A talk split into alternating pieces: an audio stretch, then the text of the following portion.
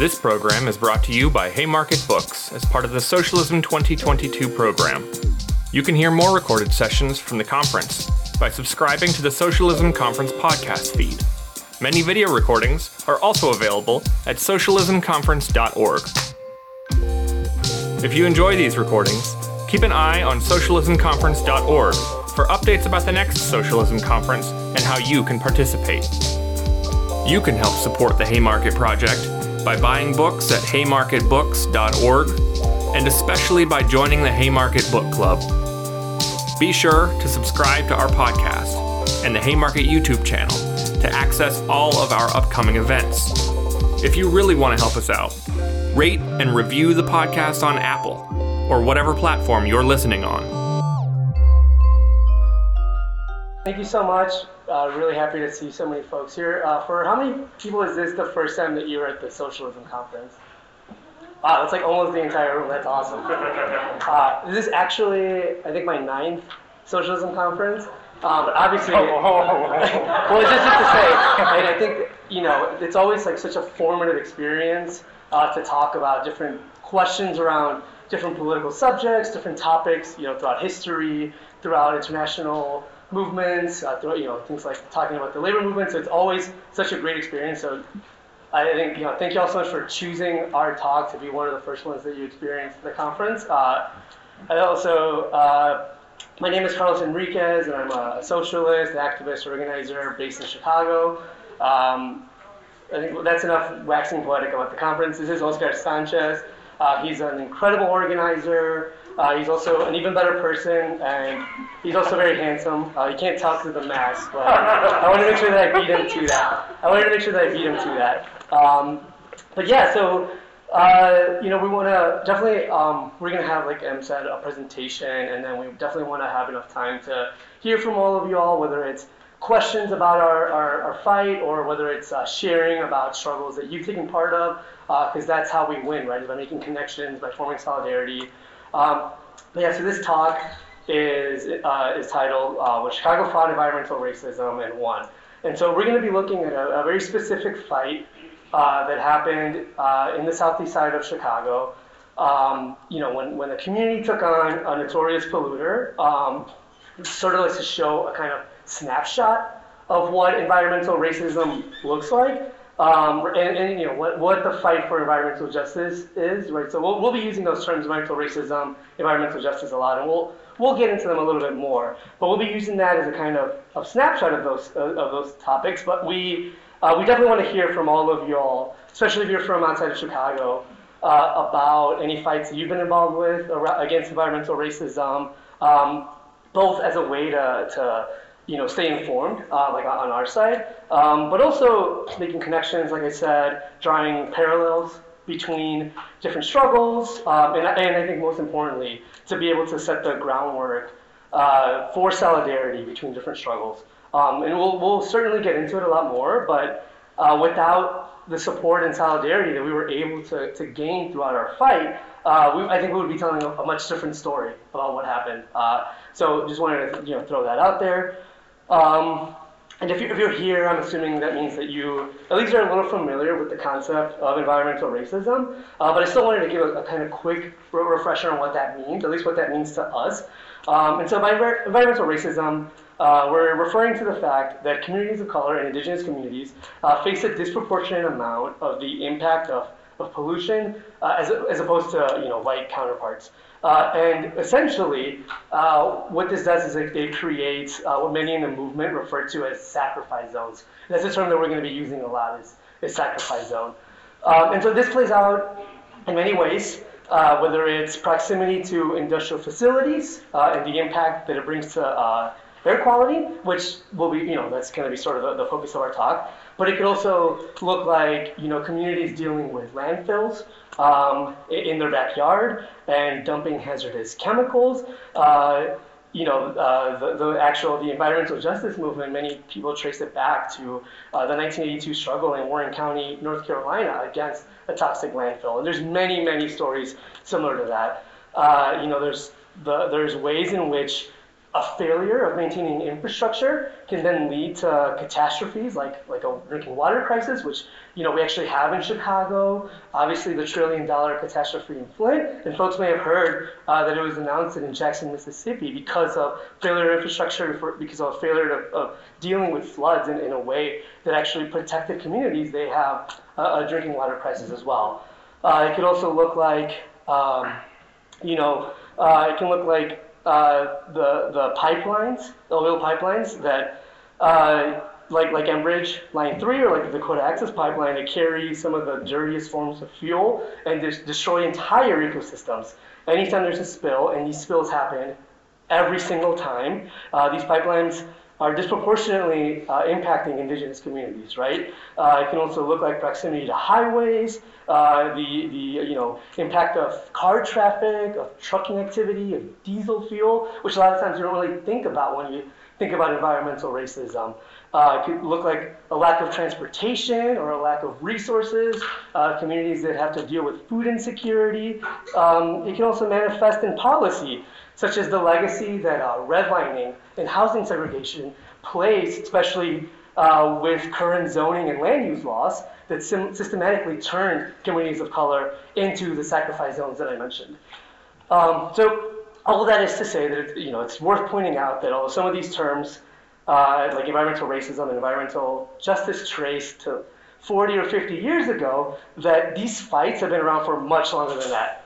Uh, and like I said, although we'll be using, we'll be, we'll be talking about this campaign uh, as one example, there are countless of active environmental justice fights uh, in, in the country right now. And they might have different, you know, targets, right? Like one may be a polluting company, one may be a corrupt administration, sometimes you get a little bit of both, right? Uh, but all of these fights are connected. Uh, and there's plenty of parallels that you can see throughout, and all of them are a direct result of what it means to live under a capitalist society. Um, okay, so I'm going to pass it to, to Oscar so you can hear a little bit more about him, uh, about this campaign, about, you know, what, like how environmental racism manifests itself. Uh, and I think ultimately, you know, talking about our tactics, our strategies, our successes. Uh, this is, you know, this is a good story. Like, this is, you know, we have a happy ending to look forward too, and and also uh, ultimately uh, how we got to the point that we're at today. Uh, so you know, I'll, I'll, be back in a bit, but, uh, you know, we're going to kick it up to Oscar right now. You're not going to leave me alone, right? No, I'll be up oh, here. Okay, I'm a very shy person, though. I'm going to let you know that right now.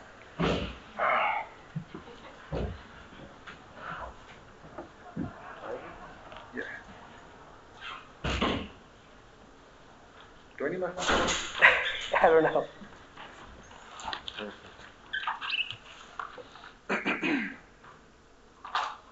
Nah, I'm kidding. Y'all. All right, my name is Oscar Sanchez. How y'all doing today? Wow, I, I'm, I asked a question. I got cheered.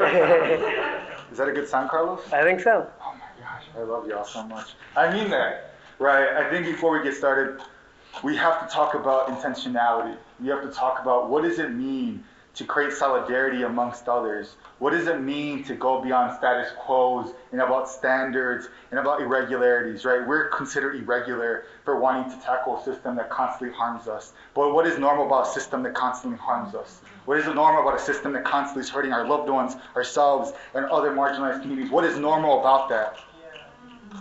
So I want to say thank you for every answer that question. That was a question. It wasn't rhetorical, I promise you.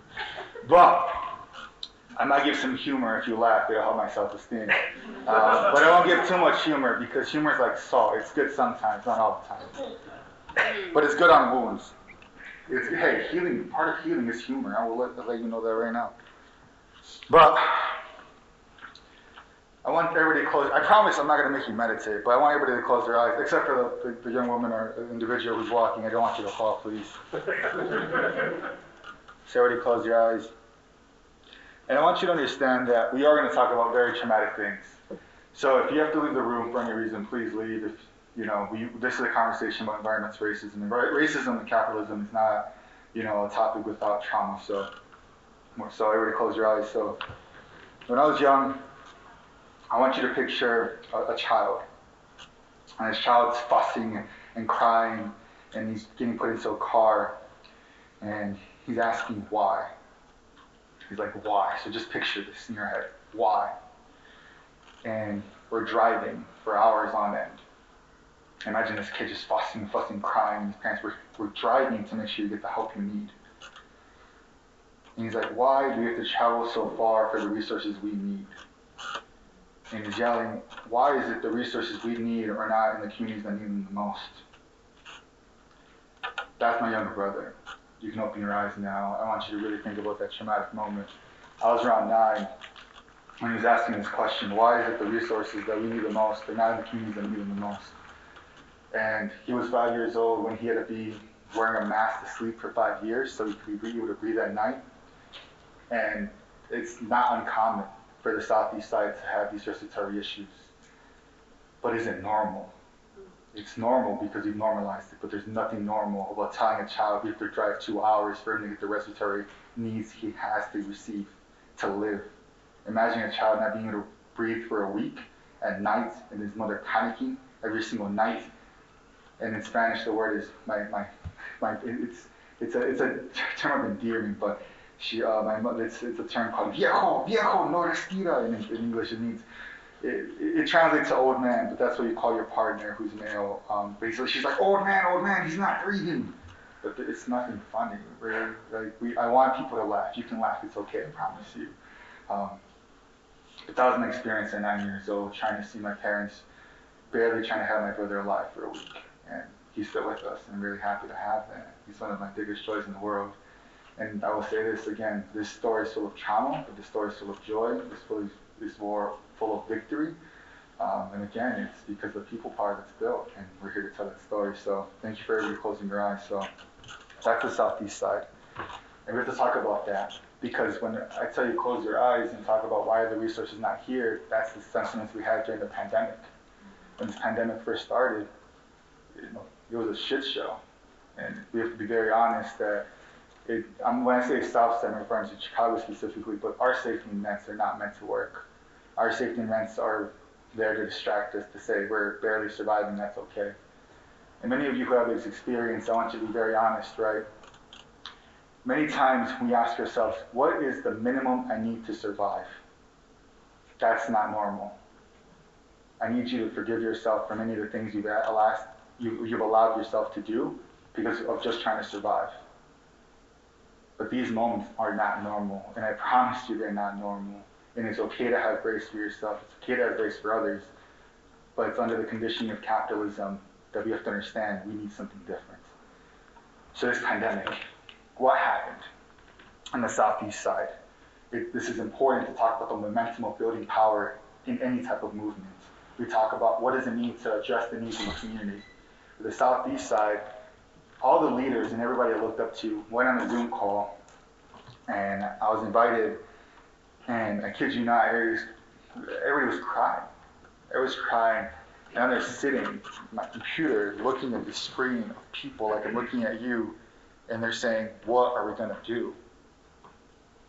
Like, I was raised on food pantries. I was raised on thrift stores. I was raised by my neighbors taking care of me. I was raised by my parents driving to make sure I stayed like a week at my godmother's and my grandmother's house while they had to work day and night. So then I was scared and I was like, someone has to say something. Someone was crying saying, what happens if they were a single mother said, what happens if I die? They said, I have respiratory issues. I already am at risk of dying without this pandemic. Who's going to take care of my children if I die? Who's going to take care of my children if I get COVID? So I'm to make you feel the silence that I already felt in that moment.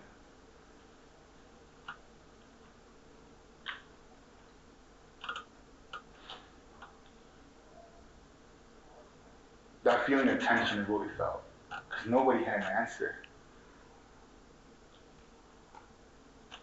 So then I got off mute.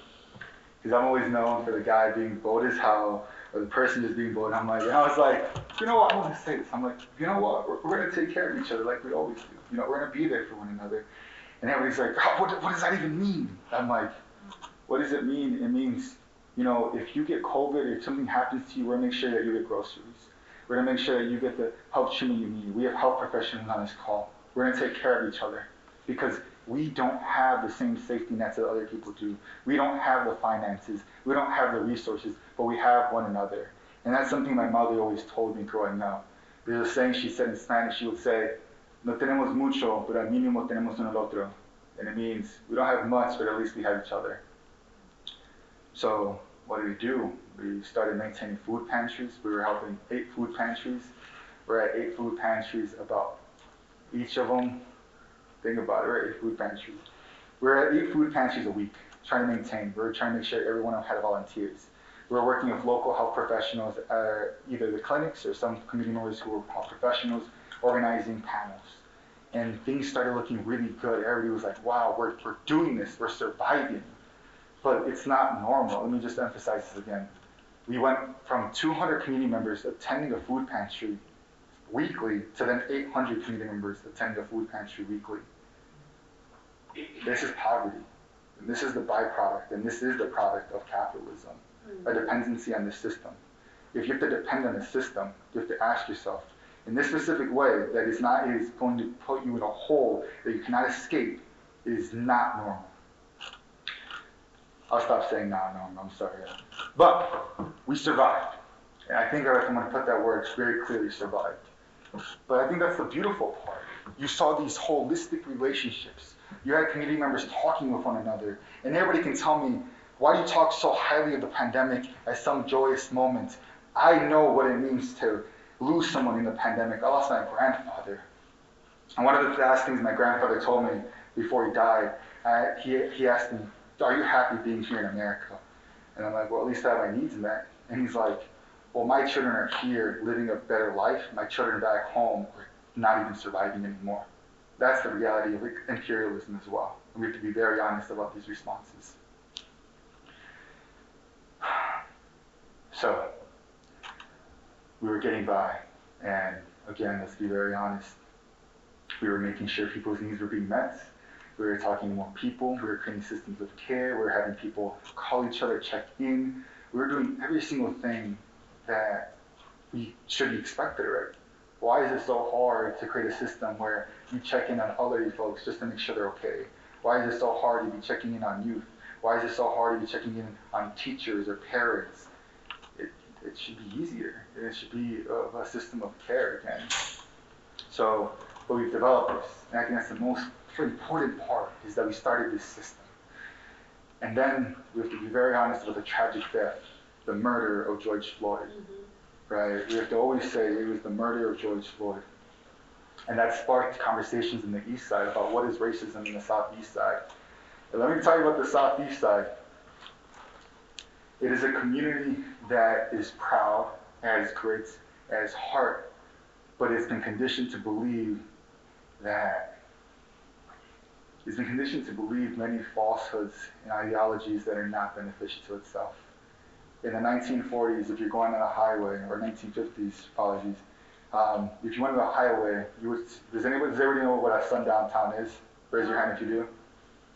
All right, for those of you who didn't raise your hand, a sundown town is if you're a person of color, specifically a black individual, if you're in a sundown town, you wouldn't make it out alive. You would die. And in the, sun, in the southeast side, there's a highway. I had a banner that said, if you're an N-word, this is a sundown town, and you will die.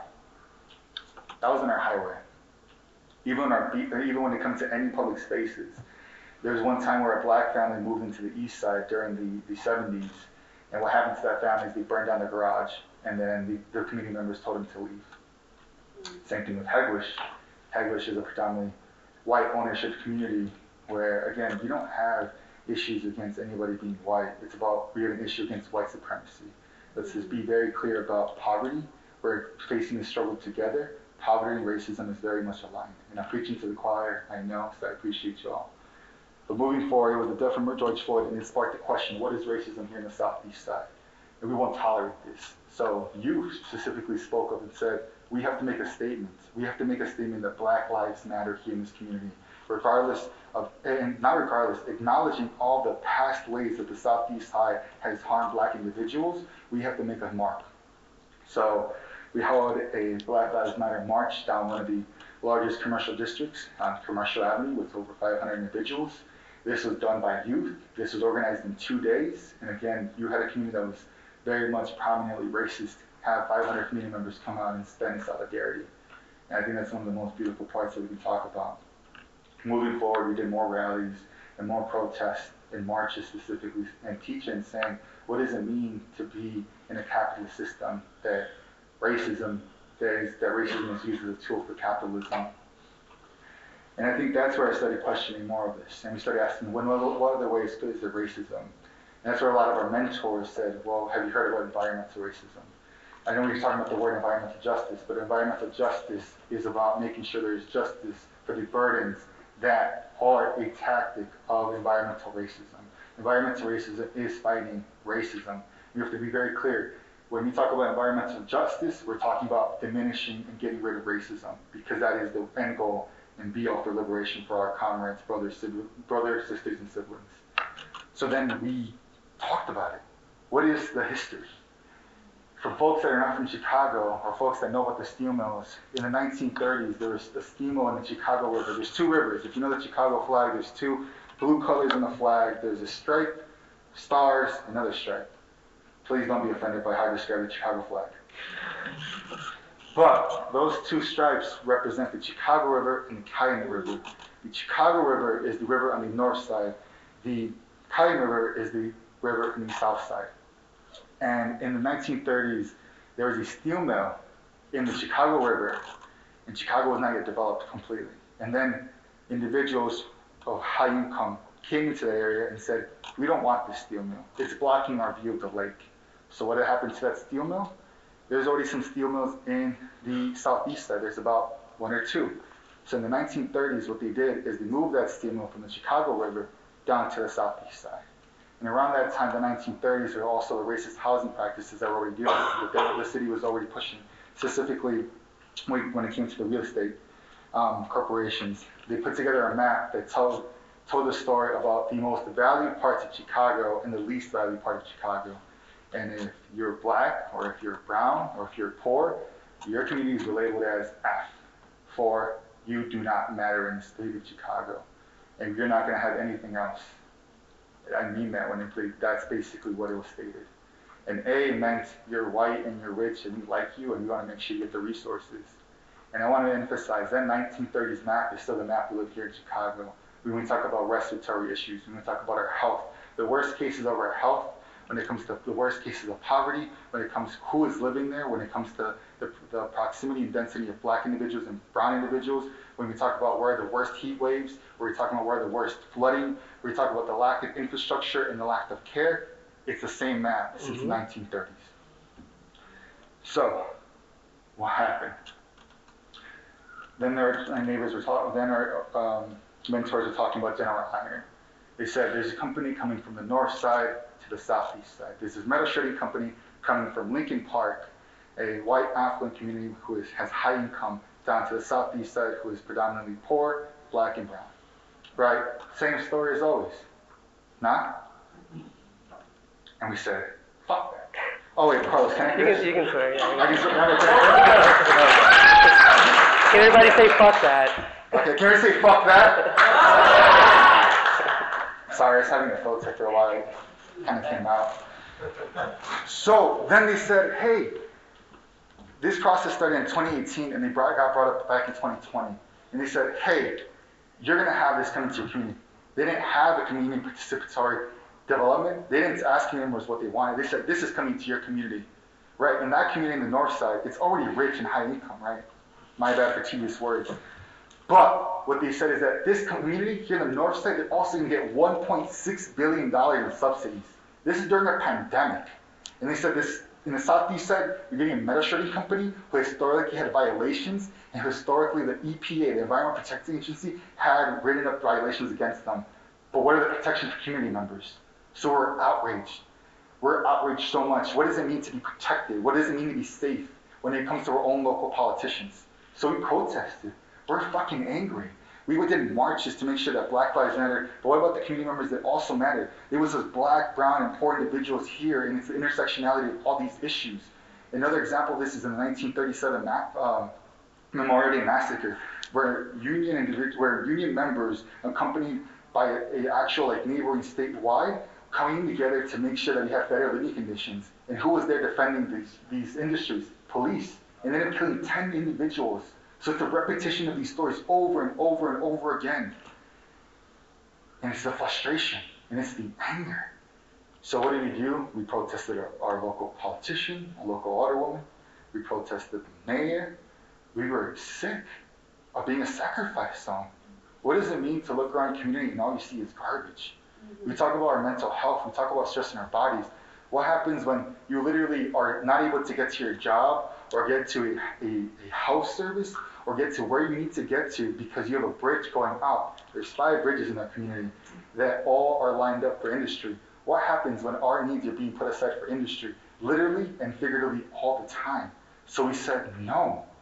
And we, we're demanding, we need a process. We need this to be denied because enough is enough. How is this going during a global pandemic that affects people with respiratory health issues when our community has one of the worst respiratory health rates in Illinois, in Chicago? That's unacceptable. Sorry, that's my mom. Hello.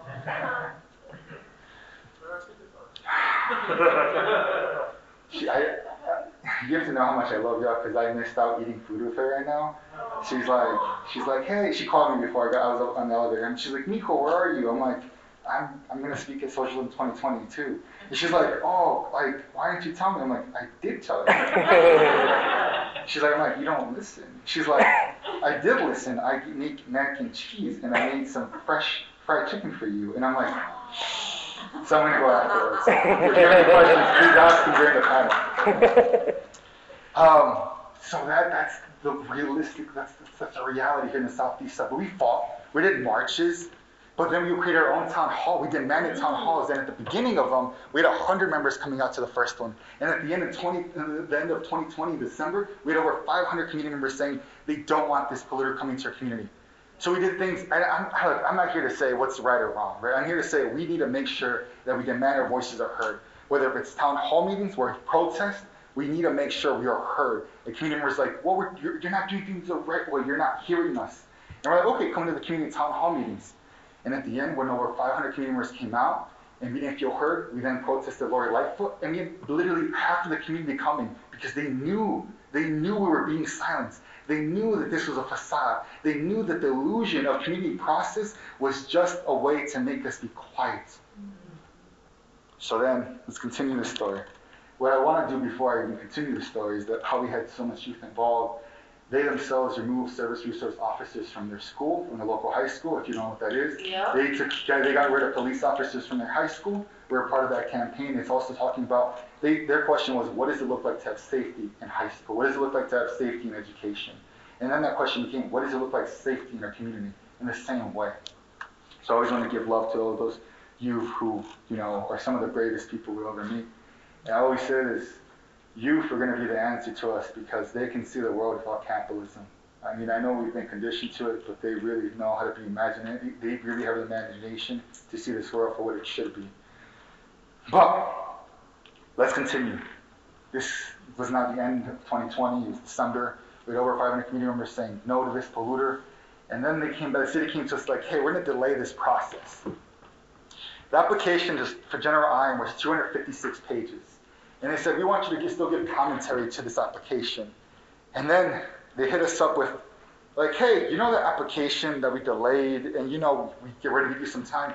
Yeah, we have a new application for y'all. It's 1,256 pages, oh. and we're gonna give you two weeks to respond to this. Mm-hmm. Now, I don't know about you, and if you think I'm very smart, I very much appreciate you. But I don't know if I look like an engineer to you, but I, am not an engineer.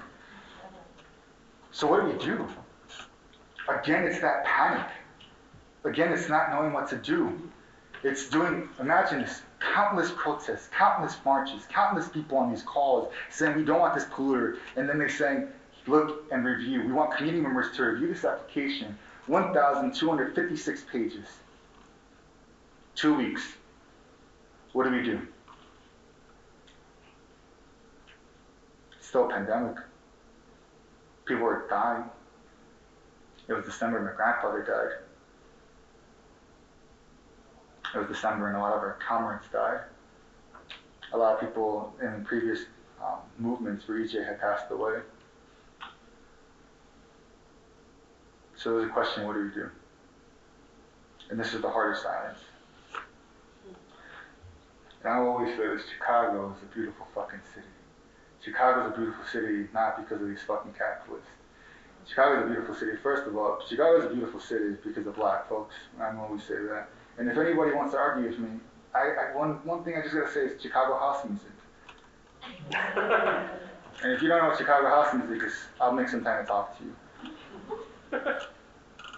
but the reason Chicago is so beautiful is because you know the labor movement here in Chicago, people didn't take shit, mm-hmm. right? We don't we don't let other people be we don't let other people suffer because other people suffering. How is that? How how can I say fight? Uh, how can I say I love you but not fight for you? And that's what Chicago is. It's a city that loves its children, but at the same time, it's these policies that restrain it so much. And we look at the examples.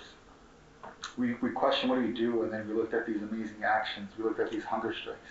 We look at the 2001 Little Village hunger strike. We look at a hunger strike with, you know, socialist older women took part in before she was an older woman. Does anybody know who that is? Not from Chicago. Anybody not from Chicago know who that is? Folks from Chicago, do you know who, who that is? You know who that is? You want to say who that is? No? Ah, so it's Alderman Jeanette Taylor. She is one of the most motherfucking badasses we have in city council, and she's a socialist. And she went on a hunger strike alongside other folks to prevent the closing of a high school. We look back and we look at how many schools round closed down 50, right? But think about that. How does that, how does the current mayor one up Rahm Emanuel. Like I was thinking about this, where they go, damn, like you were fucking up. Mm-hmm. So we're, we're looking at these examples, these these these extraordinary examples, and we didn't take it lightly. I mean, think about that conversation. I don't know if, if I don't know if people can tell. I'm, I'm a Latino, so I'm, I'm Mexican, and they're like, "Yeah, mom, um, we're thinking about maybe going on a hunger strike." And then like, she's serving food, and she's like. And I'm like, Mom, did you hear me? She's like, I'm like, Mom, did, did you hear me? She's like, and then she turns around and she's crying. And she said, Aren't you tired of marching? Aren't you tired of these protests? Because I'm tired of seeing you out there. And I told her, Mom, I'm tired of seeing you suffer. So then we decided we got a Zoom call again, we again we, we had Alderwoman Jeanette Taylor speak to us and tell her about that, how that went. And she said, if, I believe your, your cause is righteous, and, and I believe you, I'll be there with you. And that's when myself, Breanna Bertacchi, and Chuck Stark decided to go on hunger strike for 30 days alongside community members. But it wasn't an easy decision. I want people to realize when we talk about Chicago, Chicago has a 30 year life expectancy gap between the north side and south side, between Streeterville and Englewood. That's 30 years. I want you to think about folks who are, you know, younger than 30 years, think about it. People who are older than 30 years, think about what you could have done with those 30 years. But it's 30 years. imagine, imagine someone telling you you can have one more day of life, just one day. You, how grateful would you be? Imagine if somebody told you you have 15 more days of life six months, a year. God damn it, one more year. But 30 fucking years? So that's in the back of our minds when we talk about these systems. And that was before this pandemic. Let's, re- let's really think about this number 30 years before. That number was the study be taken before this pandemic. I don't want to know that number right now. But what we did with these mutual aid systems that we've made and fighting this polluter was ensuring that that number didn't get larger. We weren't fighting that number, we we're making sure it didn't get bigger. I need folks to realize that. And that's not fucking normal. So we decided to go on a hunger strike. And it was one of the hardest things. I everybody wants to ask, like, how, how was it? Do you how what was the hardest parts about it? Um, and the hardest part about it is, is not remembering anything. There was days where I remember like, we still had to do work. I still was working, Um, I was a youth organizer, and we were looking to defund again CPD through uh, making sure we got rid of funding for cops in schools. And one of the days I needed to get my car fixed, and I tell my pops, I'm like, hey pops, can you take care of the car with me? Um, I really didn't get it, get it started. It's been too long. And he's like, what are you talking about? Me and you fixed it yesterday. And I looked at him, I'm like, you're kidding me. He's like, no, me and you went yesterday and we fixed your car. We pulled it out. We made sure it was running. And all my family was asking me if I was messing with them. That's the realities of these things. Why is it that we have to risk everything to just be able to give, get this much? But we do it. We give everything because we we know how much we have to lose. And even if we have so little to lose, it's everything to us. What other people think is so little, to us it's everything. So we fought. We did this hunger strike. And then after 30 days, we had to make sure we took care of our health. So we moved forward from it. And then there was an intervention um, from the federal EPA, the Federal Environmental Protection Agency, and they said, hey, uh, Mayor, we, we uh, recommend you do a health impact study or a cumulative impact study, which would have been amazing if we had that process to begin with. Well, a cumulative impact study takes in consideration is all the different operations already happening there, right? So think about this. I'll make it. I'll make this in my favorite terms from Carlos. Imagine you're in a wrestling match. Imagine it's me and Carlos. Where are you going with this? I, no, Carlos, Carlos can easily take me down. But think about think about it this way. So it's me and Carlos. Carlos is gonna beat me, hands down, right? But then say it's me and another individual fighting Carlos. Carlos can probably take us two down as well. but then think about three individuals fighting Carlos.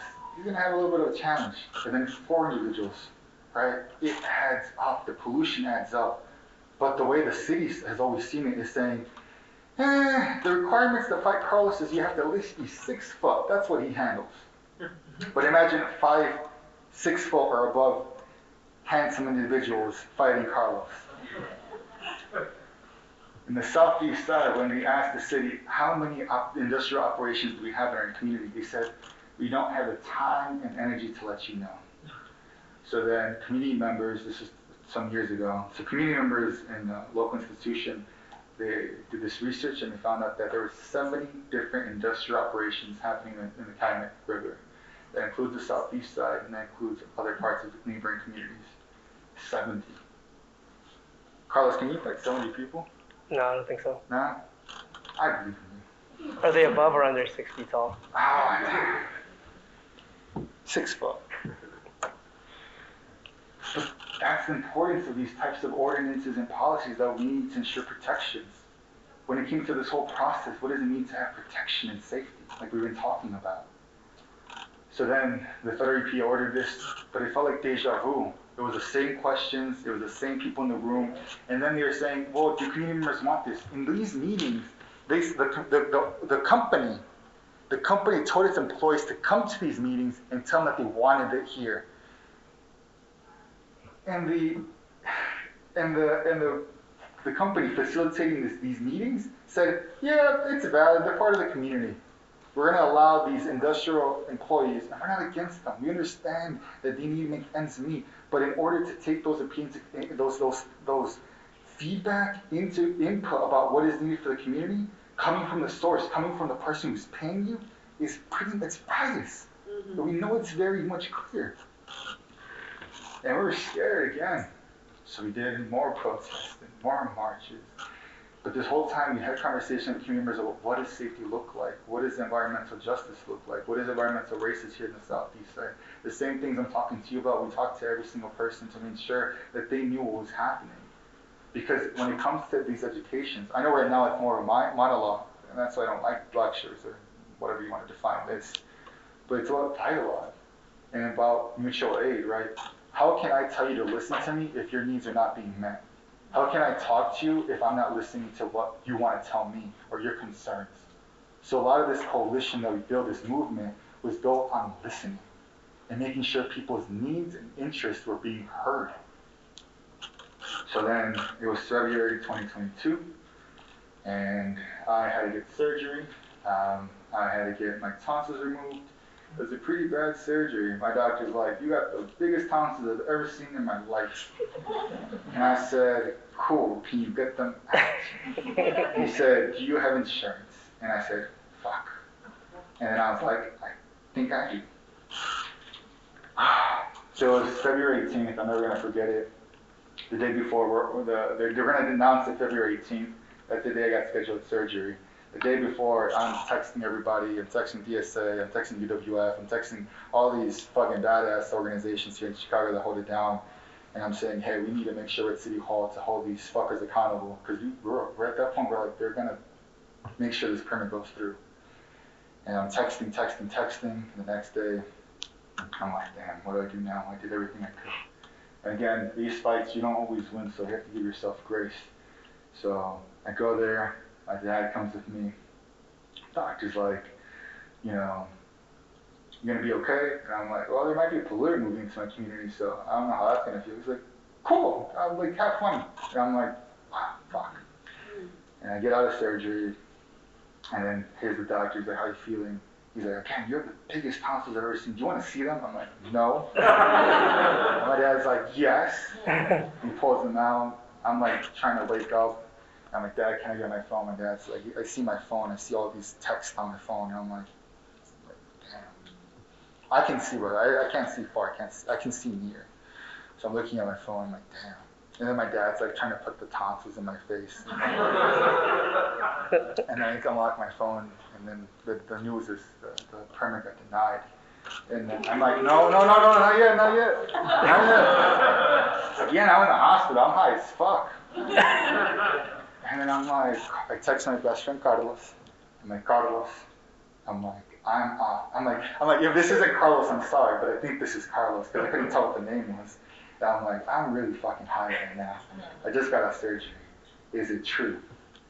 And he said, Oscar, we want to go back to that. Now you can cheer.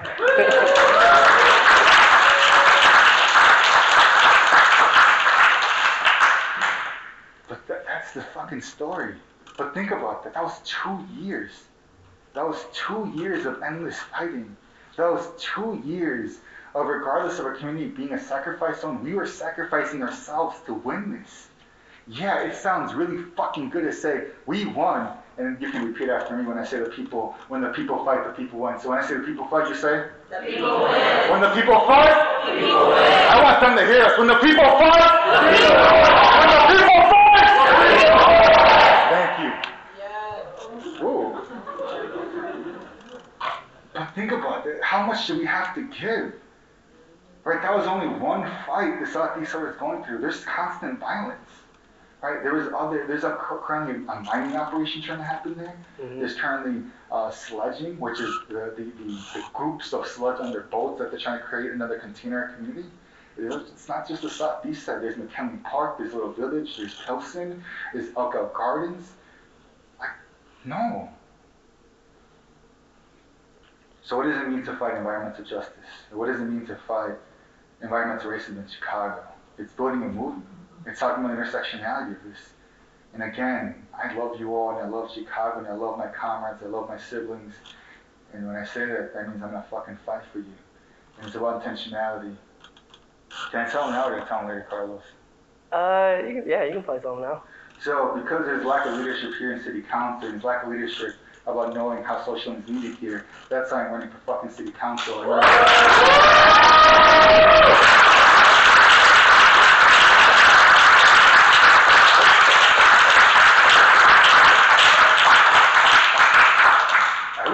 I really hope clap louder later because we're not done yet. But your turn, Carlos? Yeah. Perfect. Alright. There's gonna be a wrestler coming in soon, so like you're you're taking them, right? Uh, yeah, as long as they're under six feet tall. Damn. Uh, can we hear for Oscar again? Uh,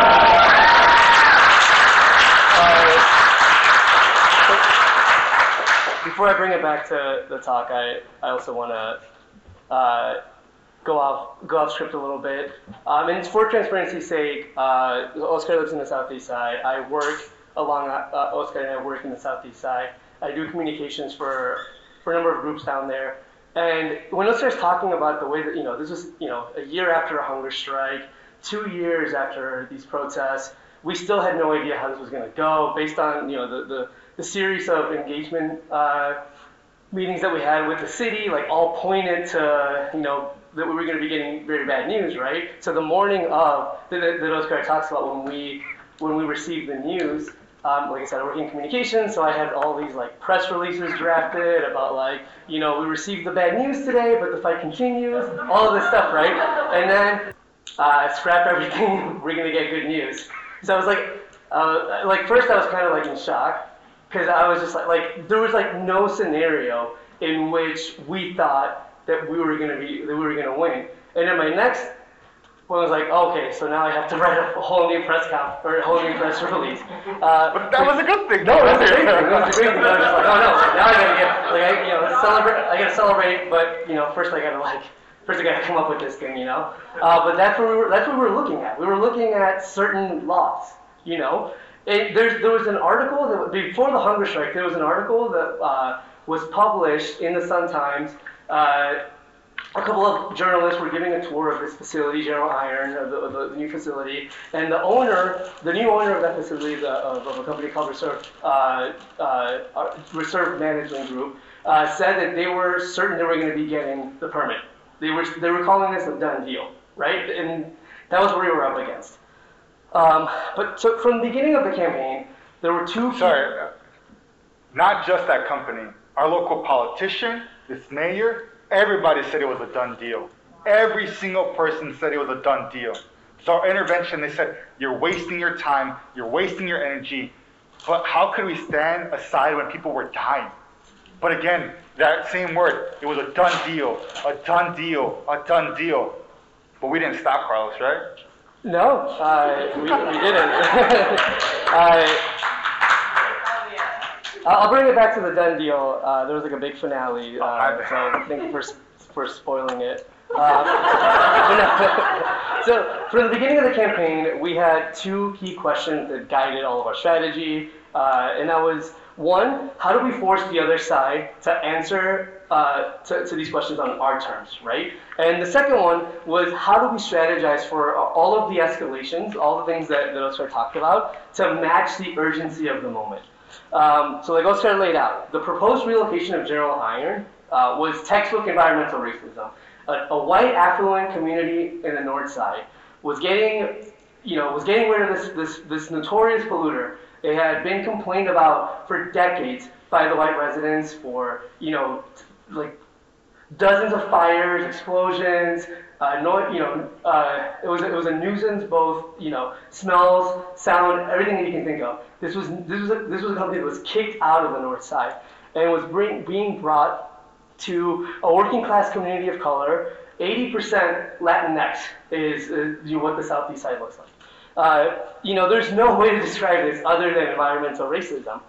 The, every single uh, press conference that we did, every single op-ed, every interview, every protest, every chant, every every conversation that we had with anybody about this topic, we made sure that we hammered home uh, the, the line that if General Iron is not good enough for the north side, then it's not good enough for the southeast side. Yeah. Uh, and we were successful. Any time that this was talked about, it was under the context of environmental racism local news talked about this. They were forced to talk about it as environmental racism because that was the messaging that we did with every single action, every single statement that we made. Um, thing, you know, Oscar already talked about it, but we can't underestimate the context of, of how this all took place.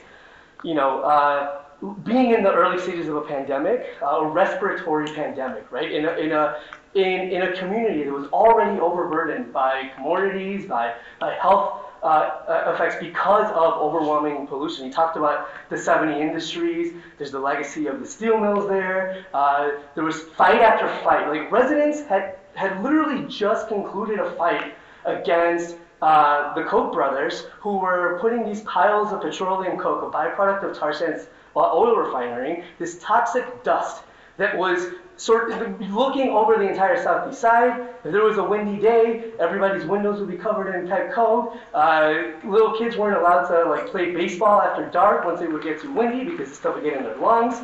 Uh, there's a really great picture, like iconic picture uh, one of uh, and my um, mentor, mentor uh, Peggy Salazar, who put her hand to her window after a particularly windy day, and her, and her hand was covered in the black pet coke. You know, that's what people were dealing with. There was also the fact that community members had just found out a couple years earlier uh, that there was manganese, this like toxic heavy metal, in the Little League parks. This wasn't something that was told by the city. This wasn't something that was told, you know, by, by the, the EPA. This was something that they found out because an investigative reporter wrote about it in the, in the Tribune, right? They fought to get that cleaned up.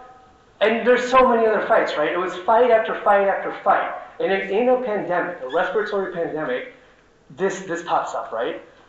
Uh, there was, you know, uh, there was also the, the, the, hunger strike happening in a pandemic as well. Folks like Oscar putting li- their literal life on the line to show how stark the situation was. This was a life or death situation, and they, they, they made it a life or death situation for themselves as well, right? Those things impacted the way this was talked about. Uh, the city of Chicago and you know local representatives like like Sue Garza, uh, Mayor Lori Lightfoot, uh, Allison Arwady, the, the, the, chief of the Department of Public Health, did everything they could to avoid touching that subject. Right? Uh, reporters would be asking them, uh, you know, about the hunger strike, if they had any comments. They did, they did everything they could to ignore us, right? Uh, this was done in spite of these people. Uh, there's also the, the, the, role that the uprising played, the 2020 uprising, like Oscar was talking about. Uh, the uprising shifted consciousness, right? It was the question, the question of systemic racism uh, played a huge impact in our campaign, and folks were drawing the connections. Uh, the largest wave of protests in a generation uh, which centered on the question of police brutality and the carceral state and mass incarceration, also opened millions to different questions about how institutional racism manifests itself, right? Obviously, the clear connection as well between students at George Washington High School, the, the only public school in, in, uh, in the southeast side, was going to be less than a mile away from this facility. Those same, those same students who, who got involved in the, in, the, in the campaign were, you know, like Oscar said, fought and organized to get cops out of their school. And they made, they themselves, they didn't need anyone to make the connections for them. They made the connections themselves about how the, the, the, the connection between between racism and police brutality and racism uh, and, and environmental racism, right? Like folks saw these connections through struggle and then played leading roles in this fight. Uh, there's there's going to be, and I bring this up because I think at this conference, uh, it, it, there's going to be a lot of discussions about you know, the role that the, the 2020 uprising played, right? Like, what were the tangible victories and, and all of these things? There's like an open question about it. And I think that, uh, at least for me, it's, it's impossible to talk about the impact that the uprising had. And I think that we have yet to see the actual, the actual uh, answer to that question. I think that it radicalized so many people. And this question of like tangible, tangible victories, in some, I think is, is important to talk about, but in many ways, I think it glosses over the impact that it had on consciousness in more than one fight. Uh, so I just wanted to kind of mention that. Uh,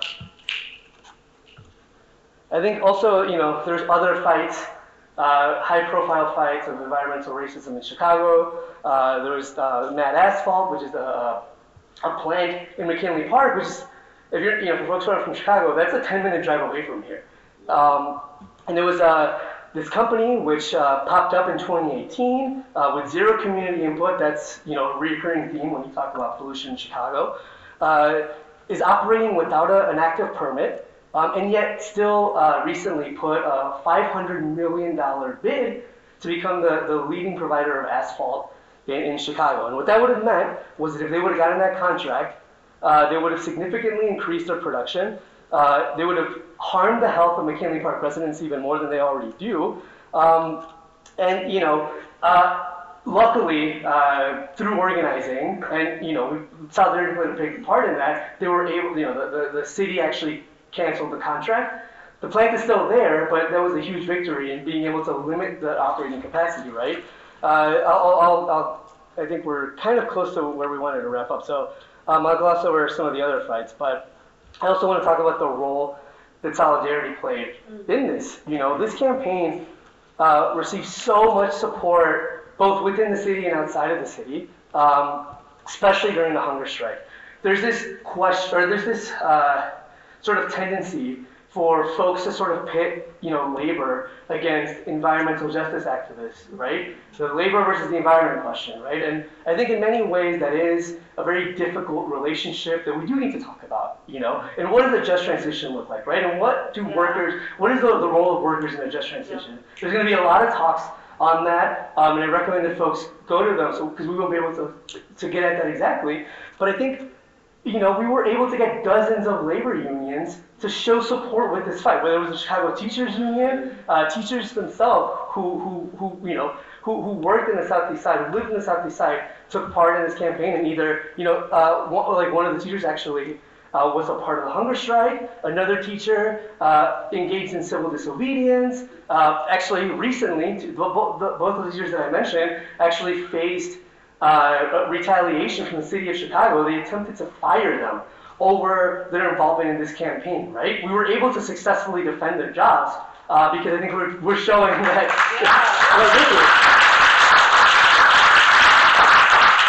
There's a joke that as many times as Lori Lightfoot uh, takes on the Southeast Side and loses, she's going to have to start putting more L's in her name. Uh, but there's also folks like SEIU, you know, the nurses union. Nurses played a huge role in, in, in the solidarity. Elected officials, uh, not any of the ones that we mentioned, but the socialist uh, alders that, that, that, we talked about showed, showed a lot of support. Um, hopefully soon we'll have another socialist alder as well. Um, you know, and, and, and this support played a huge role in like elevating this fight. You know, this was something that was covered locally on a nightly basis, but it was also talked about in outlets like Vice, in The Guardian, Washington Post even came out, and we were like, you know, we gotta be careful with them, but it was like, we like made it, like we were able to shape this narrative so effectively that even the Washington Post had to cover us in a positive light, right? Like that's, that's pretty incredible. Um, and I also want to talk a little bit about uh, you know, what it means to, as revolutionaries, yeah. as, as radicals, to also engage in strategies that have to do with, you know, whether it's like the electoral, uh, uh, you know, uh, system or whether it's, you know, different tactics around, around uh, federal agencies. Uh, we filed a civil complaint against the city of Chicago through the Department of Housing and Urban Development HUD uh, we filed a complaint through the EPA. Uh, the EPA, like, like Oscar mentioned, stepped in, intervened, and told the city of Chicago to delay handing this permit, right? That was huge. That, that, that completely uh, tipped the balance, of, you know, for, for a bit there. HUD recently, you know, after, after the, the permit was denied, HUD came out and put out a statement that Chicago has been acting uh, with, with, policies that are considered environmentally racist. Like these are huge interventions that federal agencies came in, and we're, like the momentum there. Well, we can't talk, you know, we can't talk enough about how huge that was. And you know, as a Marxist, I am someone who is skeptical of engaging in, in, in these. Uh, with these agencies and, and you know with, electoral politics, but I think this this did show that there is there is a way to do so, uh, but it's only possible when you actually engage with class struggle, with movements from below, with democratic decision making from the community. That is the only way that these strategies can actually bear fruit. Uh, I think that's a, I think, I think that's important to mention. You know, the terrain under a Biden administration showed that it was a little bit different from a Trump administration. That's very clear, right? But none of these things would have been possible without us like throwing, you know, Biden talked about, you know, having the most progressive environmental platform and making environmental uh, environmental racism a huge uh, sort of a priority. And so we were like, okay, Pat, like we're gonna make you like live up to your word, right? Uh, but that's not something that we're seeing across the board, right? I think I think I think that's something that like that that question of how you engage with with with electoral politics I think is something that has to be grounded in, in struggle, like I mentioned. Um, and it's also not as easy as saying, oh, we have, you know, we have our people in office, so now so now we're going to be able to, to get things done, right? Because the city of Chicago is the Democratic Party stronghold. The state of Illinois is under Democratic uh, uh, administration, and these are the places that we had to fight against tooth and nail every step of the way. Environmental racism is a bipartisan problem. So I think that, you know, I think it's, it's very contradictory. I think that I think it's important to talk about it in this way. Um, and you know, I think you know, there's there, there's like other things you know. Oscar mentioned the different facilities that, that, that we're fighting against as well. There's also the fact that General Iron uh, is, is trying to, you know, I think they're on like their, maybe their fourth or fifth attempt at suing the city of Chicago to force uh, an operating permit. Again, they keep losing. You know, they and Lori Lightfoot have this like weird, uh, you know, uh, just a weird obsession with, with taking else, I guess. Uh, but uh, you know, I think what, what that does kind of show is that even the victories, right, every single victory that we get under capitalism is going to only be done so by the people fighting back. But that also means that as long as we live under capitalism, you know, a system of oppression, a system based on exploitation, uh, you know, a system based on both exploiting the working class as well as exploiting our natural resources, fracturing the relationship that we have with nature around us, any single victory that we accumulate is going to be one that we have to fight to defend.